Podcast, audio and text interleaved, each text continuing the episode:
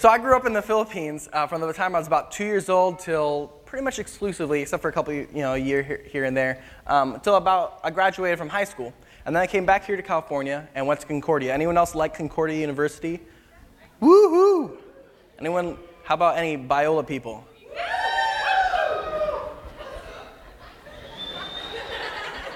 It's okay, we don't hold it against them, don't worry.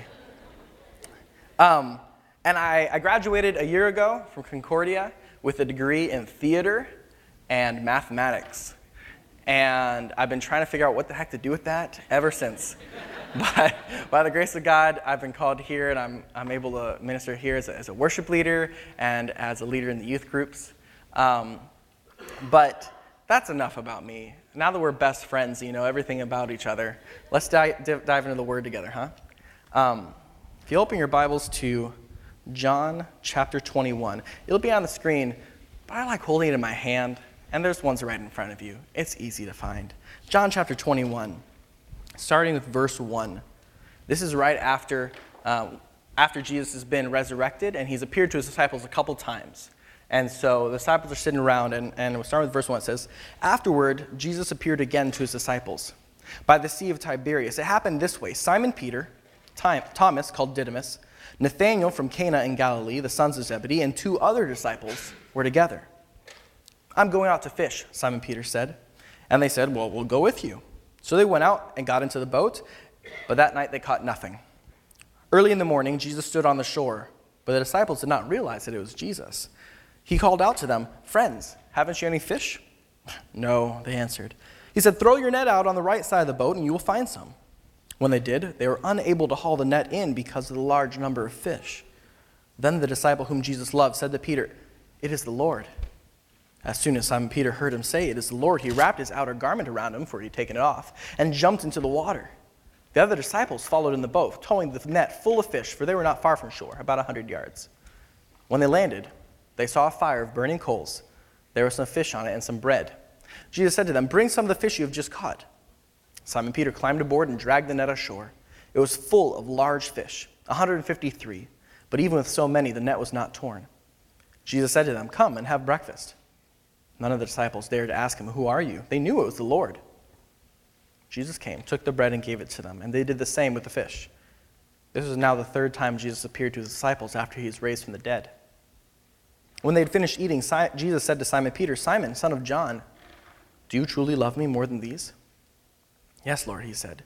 You know that I love you. Jesus said, Feed my lambs. Again, Jesus said, Simon, son of John, do you truly love me? He answered, Yes, Lord, you know that I love you. Jesus said, Take care of my sheep. The third time he said to him, Simon, son of John, do you love me? Now Peter was hurt because he, Jesus asked him the third time, Do you love me? He said, Lord, you know all things. You know that I love you. Jesus said, Feed my sheep. This is the word of the Lord. I like Peter. I've always liked just his ministry and, and his approach, his gung ho attitude. Pull yourself up by your bootstraps kind of approach to ministry. I, th- I think I like him because I'm kind of like him. Um, I'm busy all the time. Um, and Peter, Peter was, was this. He was, he was just out there. If, if we go back um, and look at this right here, he's the first one going to Jesus. I mean, it's been a long night. They've been working hard, sweating, took out his outer cloak garment. I don't know if they wore anything underneath those. So he had to wrap it around himself before he jumped in the water. But then, you know, it was like, oh, it's Jesus over there. Jesus, go. You know, and he's jumping in the water, swimming ashore, gets there. Boat pulls up. Jesus like, oh, grab some of the fish. All right, Jesus, go. Okay, got the fish. I pulled them all. I counted them. 153. I counted them for you. I got you fish. Jesus, we're having breakfast. And then Jesus just lays a question on him. It's just a doozy. Before we dig into that, I want to actually have you guys open your Bible again. I know. How dare we? Turn to Luke 5. It's not going to be on the screen. I was irresponsible and didn't tell them about this. Luke 5 starts on page 714 on this Bible. It's the first time Jesus lays a question on Peter that's a doozy. It's when he's calling his disciples. Starting with verse 1, Luke chapter 5. One day, as Jesus was standing by the lake of Gennesaret, with people crowding around him and listening to the word of God, he saw at the water's edge two boats left there by the fishermen who were washing their nets. He got into one of the boats, the one belonging to Simon, and he asked him to put out a little from shore. Then he sat down and taught the people from the boat. When he had finished speaking, he said to Simon, Put out into deep water and let down the nets for a catch. Simon answered, Master, we've worked hard all night and haven't caught anything. But because you say so, I will let down the nets. When they had done so, they caught such a large number of fish that their nets began to break. So they signaled their partners in the other boat to come and help them, and they came and filled both boats so full that they began to sink. When Simon Peter saw this, he fell at Jesus' knees and said, Go away from me, Lord. I am a sinful man. For he and all his companions were astonished at the catch of fish they had taken. And so were James and John, the sons of Zebedee, Simon's partners. Then Jesus said to Simon, Don't be afraid. From now on, you will catch men. Yeah, the other Gospels say, Now you'll be a fisher of men. I love that. If you, the verse right after that says, then, then Peter and his friends left everything and just followed Jesus. Peter was right there, going. He was ready. There's one second of hesitation where he's like, um, you want us to fish? I just cleaned those nets. Did you not just see me as you were walking up washing them? It's by hand, it takes a long time, guy, whoever you are. But you know what? You said some cool things when you're on my boat, so I guess I'll believe you. And then Jesus just, miracle right there. And Peter is taken off. He's with him. Later on, Jesus with his disciples on a hillside. They've been ministering to thousands of people all day.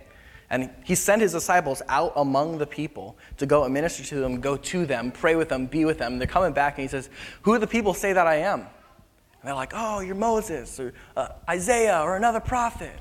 And he's like, Well, who do you say I am? And they're like, Moses, or Isaiah, another prophet, or something. But Peter, he's right there. He's like, You're the Christ.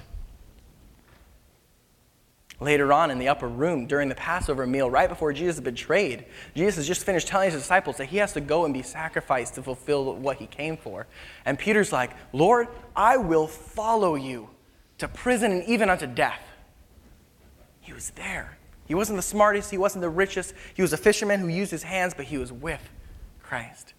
A couple hours after that, Jesus has just been betrayed by Judas and he's about to be taken away by the temple guards. And all of a sudden, out of nowhere, Peter whips out a sword. I don't know where he got it, but he just whips it out, starts hacking away, cuts the guy's ear off. Which either means he had really good aim or really bad aim. But either way, a guy's ear got cut off, and Jesus gets to do a miracle. And then after that, he's at the temple gates, and Jesus is inside being questioned. And there's a little girl at the temple gates says, Hey, wait a second, aren't you with him? Aren't you one of his disciples? He's like, No. Go along now. Goes inside, warms himself by the fire. And another guy's like, hey, no, no. I'm pretty sure you're one of his disciples. I recognize you. I saw you with him. And he's like, no, man, you're crazy. I just have one of those faces. I look like people. Another guy's like, no, I'm pretty sure you're definitely one of Jesus' disciples because you sound like you're from Galilee. And then Peter's like getting kind of angry and he's getting a little worried, so he puts on like a fake accent, like, you don't know what you're talking about, you know? and at that moment, Jesus just looks at him and a rooster crows. And Peter remembers just how spineless he is. And scriptures tell us that he goes outside the temple gates and weeps bitterly. It's this same Simon Peter that Jesus asks Simon, son of John, do you love me?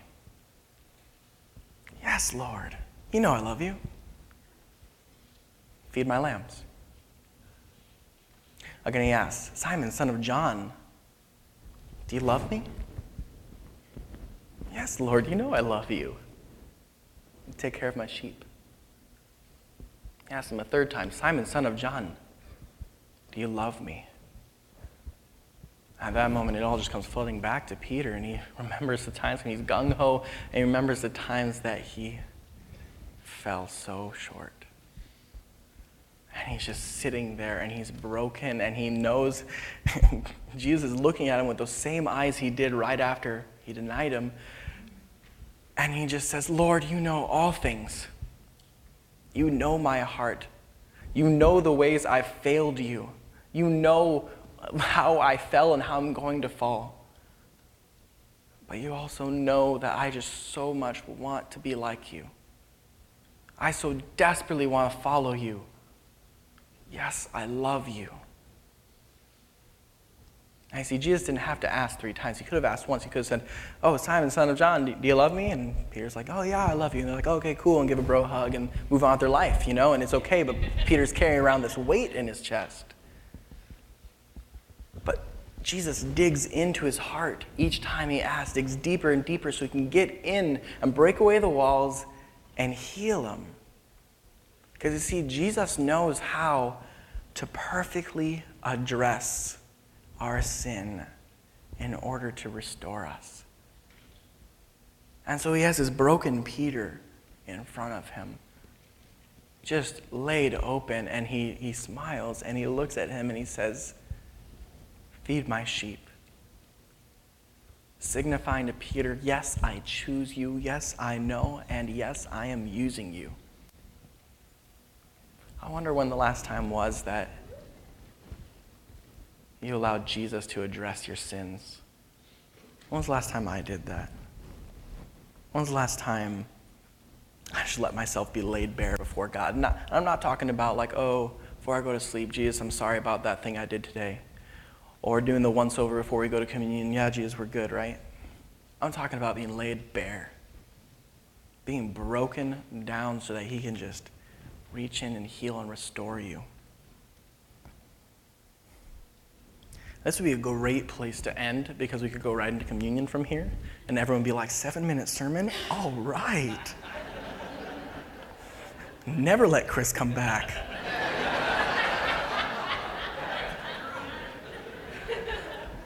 No, thank you. No, thank you. But you see, Jesus didn't just restore Peter for his own sake. He didn't just restore Peter so that he could feel good about himself and get on with his life. Jesus said, Feed my lambs. You know, we may show up here in separate cars and come from all over Southern California to get to here. And, and we get here, but we're not individuals here.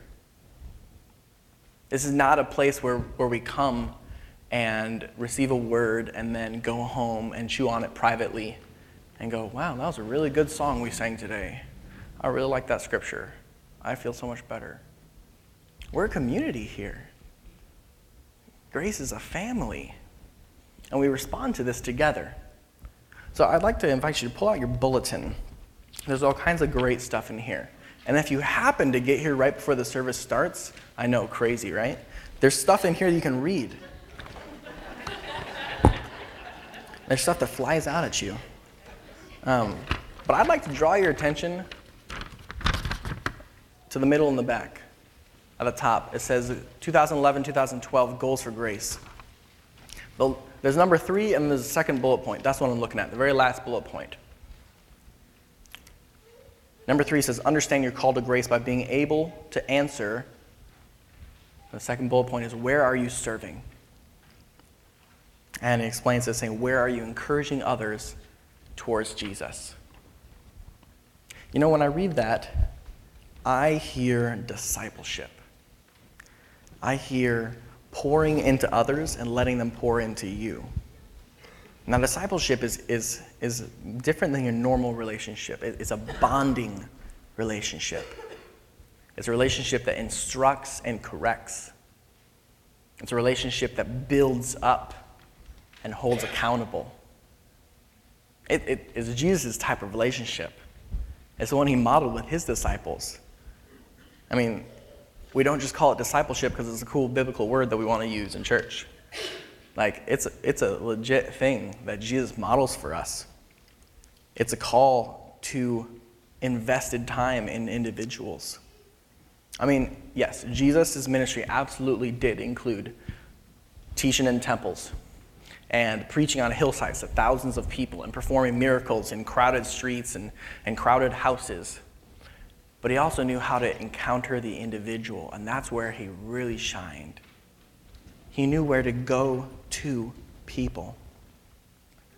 He'd spend time with just his disciples, teaching them, training them, edifying them. He'd go and seek out the lowly and the destitute and the outcasts, and just go and eat with them. Not judge them, not convict them, not beat them over the head with the law, but just eat with them and love them with his presence. He'd encounter people where they were. He'd go to them, whether it be at a public well or a private living room.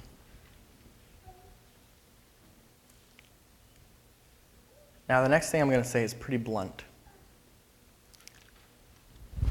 Grace is not very good at discipleship. We're very good at friendships. We're very good at surface level relationships. We're very good at acquaintanceships. We're pretty good at looking nice and looking friendly on Sunday, passing the peace, shaking hands with the people that we sit near all the time. We even mingle fairly well over coffee and donuts. But that's not discipleship. Discipleship involves invested time. It involves opening yourself up to someone else. Discipleship involves asking tough questions and then actually listening. Discipleship involves going to where the people are.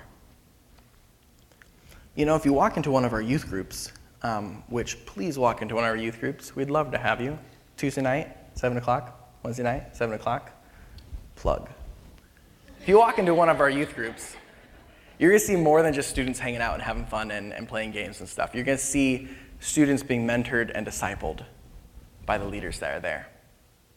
Now, these leaders are in college, they're in their early 20s, some of them are old, like Mark Wardle, who has kids who are in college and in their 20s. If you ever wonder why kids call him Gramps, well, it's because he has gray hair. But the great thing about having such a diverse group of leaders is that these students need multiple age groups and backgrounds pouring into their lives. I don't know when the last time it was when you were a teenager, but being a teenager is tough. We remember it. Teenagers in the room, it's tough, yeah? Parents want you to do this, friends want you to do that. All I want to do is play video games. It's tough. But having such a diverse wealth of multi generational leaders at this church is awesome because they've all been there. They've all done that. They've all experienced life differently and lived in different places and met different people and learned different things that they can give advice about. But you know what? It's not just our students that need discipling. I need discipling. I need someone to pour into me. I need someone to, to ask me the tough questions and then actually listen to my heartfelt answer. I need someone to be there when I have questions. Because, I mean, you know, the biggest reason that I need discipling right now is I'm one of the leaders of the youth group. I disciple a handful of teen boys. I have no idea what I'm doing. I have no answers. I am 23 years old. And I'm supposed to have answers? This is not the case. I need people who are able to call me out on my areas of weakness and then are also willing to stay there and help me improve in those areas. And you know what? I'm not alone. My whole generation needs discipleship. People in their 20s, well, we're supposed to be adults, we have no idea what being an adult is about. The adults who are older than us do, at least a better idea. And you know, the 30 year olds, they need discipleship. They need people pouring into their lives. The 50 year olds need people invested in each other. The 80 year olds want those relationships. We are created not as individuals, but in community. We are created to lift each other up and to strive towards God together. That's the way we were created. We need this. But you see, discipleship is not just a way to stay inside this building and be safe and get really awesome friendships going and be really tight knit so that any outsiders that come, they can't really be part of our discipleship group because we're already too close. Discipleship is not about that. The church is not a spiritual day spa. Shocker, I know. But this is not a place where we get to come and, and he, just hear uplifting music and, and get our social needs met for the week. I mean, for that matter, when did church become a place and not a body? I mean, if you think about it, a place sits still, it gets old, it gets musty, it gets stagnant, but a body grows. It moves, it supports, it heals. A body acts. You know, we call ourselves Christians, but what does that really mean? Does, does, it really mean follower of Christ? Is that what it means to you? Is that, is that what it means to me to be a follower of Christ? Well, Christ moved. In John 20, verse 21, this is the first time he appears to his disciples after he's been resurrected. They're sitting in a room, hanging out, and all of a sudden, Jesus just shows up. And he goes, Peace be with you. And the first words out of his mouth are, As the Father sent me, so I am sending you. If we're a follower of Jesus, we got to follow the way he goes. And if, and if he was sent by the Father and sends us as the Father sent him, then we got to be doing exactly the way he did it. And Christ moved. He went. He encountered people. He didn't sit still. But he didn't do it alone either. He had his disciples. He taught and trained others to support each other and to keep each other accountable and to teach and train others to support each other and keep each other accountable and to teach and train others. And he just developed this awesome sense, this awesome model of community for us of what the church is supposed to be as a group of people who are edifying each other and calling each other out and supporting each other and building each other up and bringing new people into the fold to do all that too. It's a family, it's not an individual thing. At this point, you're like, okay, cool, that's great.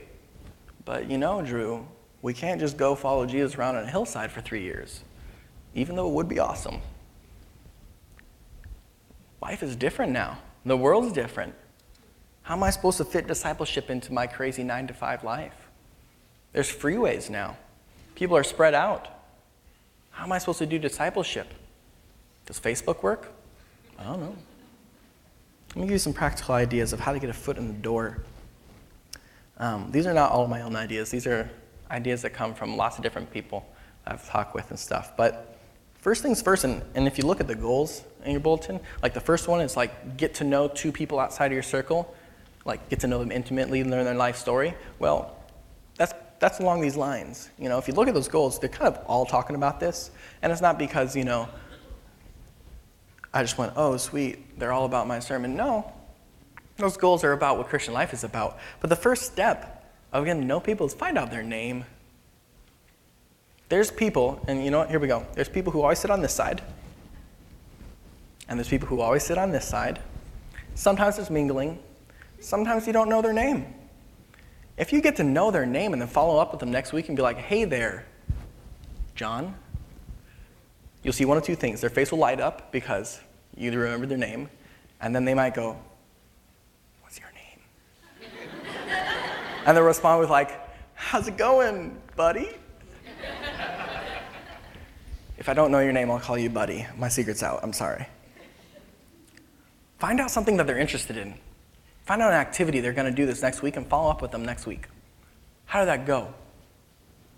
This works for adults and for youth. The youth are starting up school soon. There's sports programs going on. Find out who scored a goal. You know, better than that, if you're really adventurous, really adventurous. You can take them out to lunch. I don't know about you, but conversations happen so much easier when there's food involved because you can talk about the food and talk about like how good it is or maybe how not good it is and how like you never come here. And that's like a conversation in itself. And it's not like you're like, oh, how are we going to ch- turn this conversation from french fries back to the Holy Spirit? Because that's not the point. The point is to get to know someone, get your foot in the door, and even just find out is the Spirit leading me to get invested in this person? Maybe not. Maybe you just had a nice lunch with someone and got to know someone else who goes to this church with you every week. Got to know someone maybe from your neighborhood. Got to know someone maybe from your work. I love lunch. I can speak for every young person here. We love lunch. Kids love lunch too. You know, you might be telling me right now, though, it's like, but Drew, I'm not a good enough Christian to be a disciple. I still got stuff.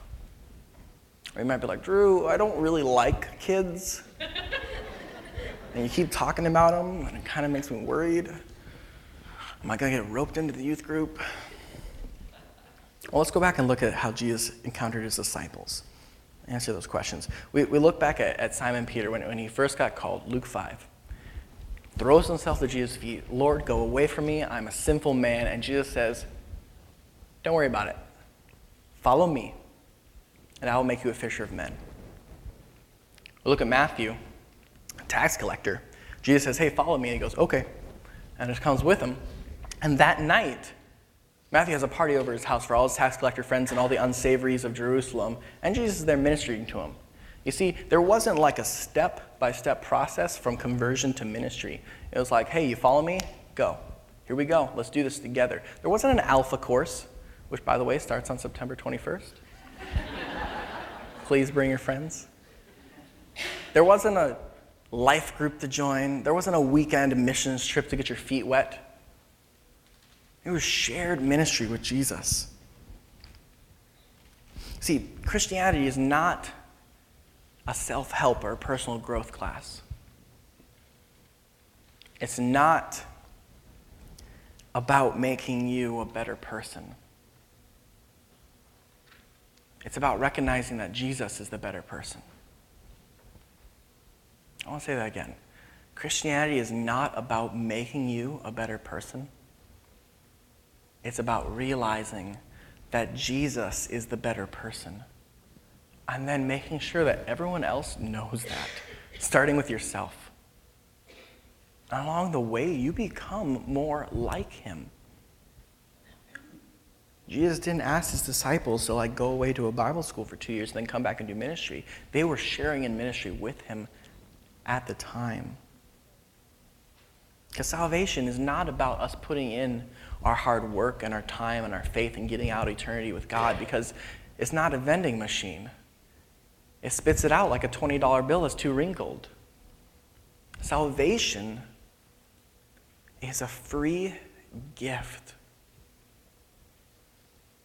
Salvation is a promise that's been fulfilled. Salvation is a challenge to know God and follow Him.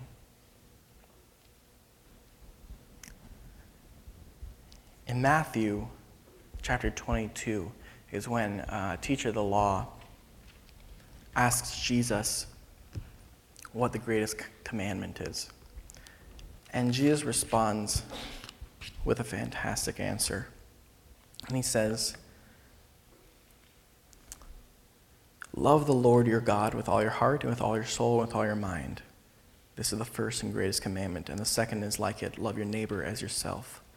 All the law and prophets hang on these two commandments. How do you live life, Jesus? You love God. And then out of that love for God, in response to the love of Him pouring into you, you love others. There's not this process in the middle where you love yourself for a little bit and make sure that you, you're good to go. There's not a process in the middle where you make sure you got all the tools and stuff ready. You just love God and trust Him and then love others. In Luke chapter 14, Jesus, I think he was trying to get people to stop following him because there's too many and they weren't, they weren't like really listening to him. But he said, if anyone who does not carry his cross and follow me cannot be his disciples. Jesus' response to our questioning to him of how you live life, he says, Deny yourself. Die to yourself so you can live in me. Pick up your cross and follow me. I'm still wrestling with what that means in my life. The heck does it look like to die to myself? So I can live in Christ? I don't got those answers yet. I'm still wrestling with what exactly that looks like in my life. But those are the words that Jesus says. He says, Deny yourself and just follow me. Don't worry about whether you've got the tools. Don't worry about whether you're outgoing enough. Don't worry about things. And worry about me and where I'm sending you. We got to realize that if we are a follower of Christ, then our lives are not our own. Because if we're staking claim to our lives, we better be able to live up to it. We better be doing good enough. And I'll tell you a secret I'm not good. Jesus is good. He's taken my place and therefore taken the right to my life. I just got to follow him. I want to close with a passage that we're going to dig into next week out of 2 Peter.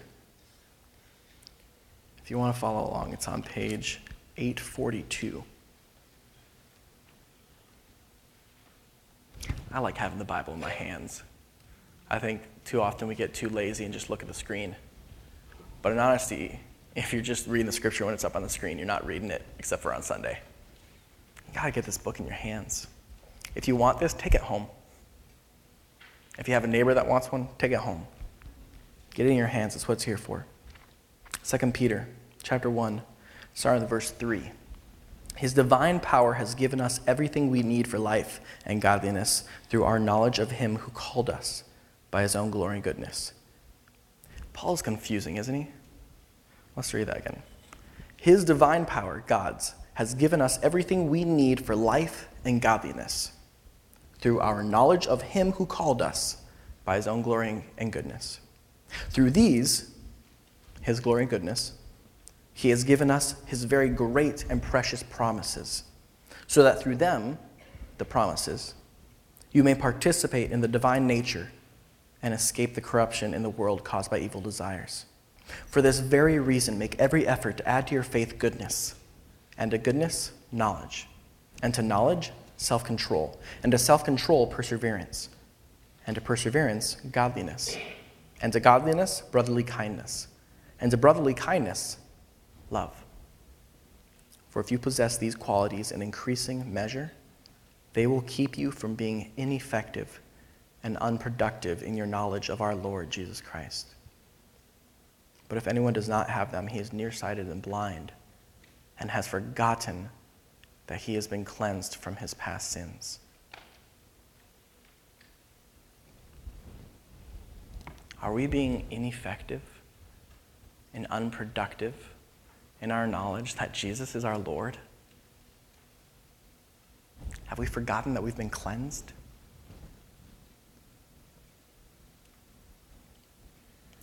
I invite you to please pray with, pray with me.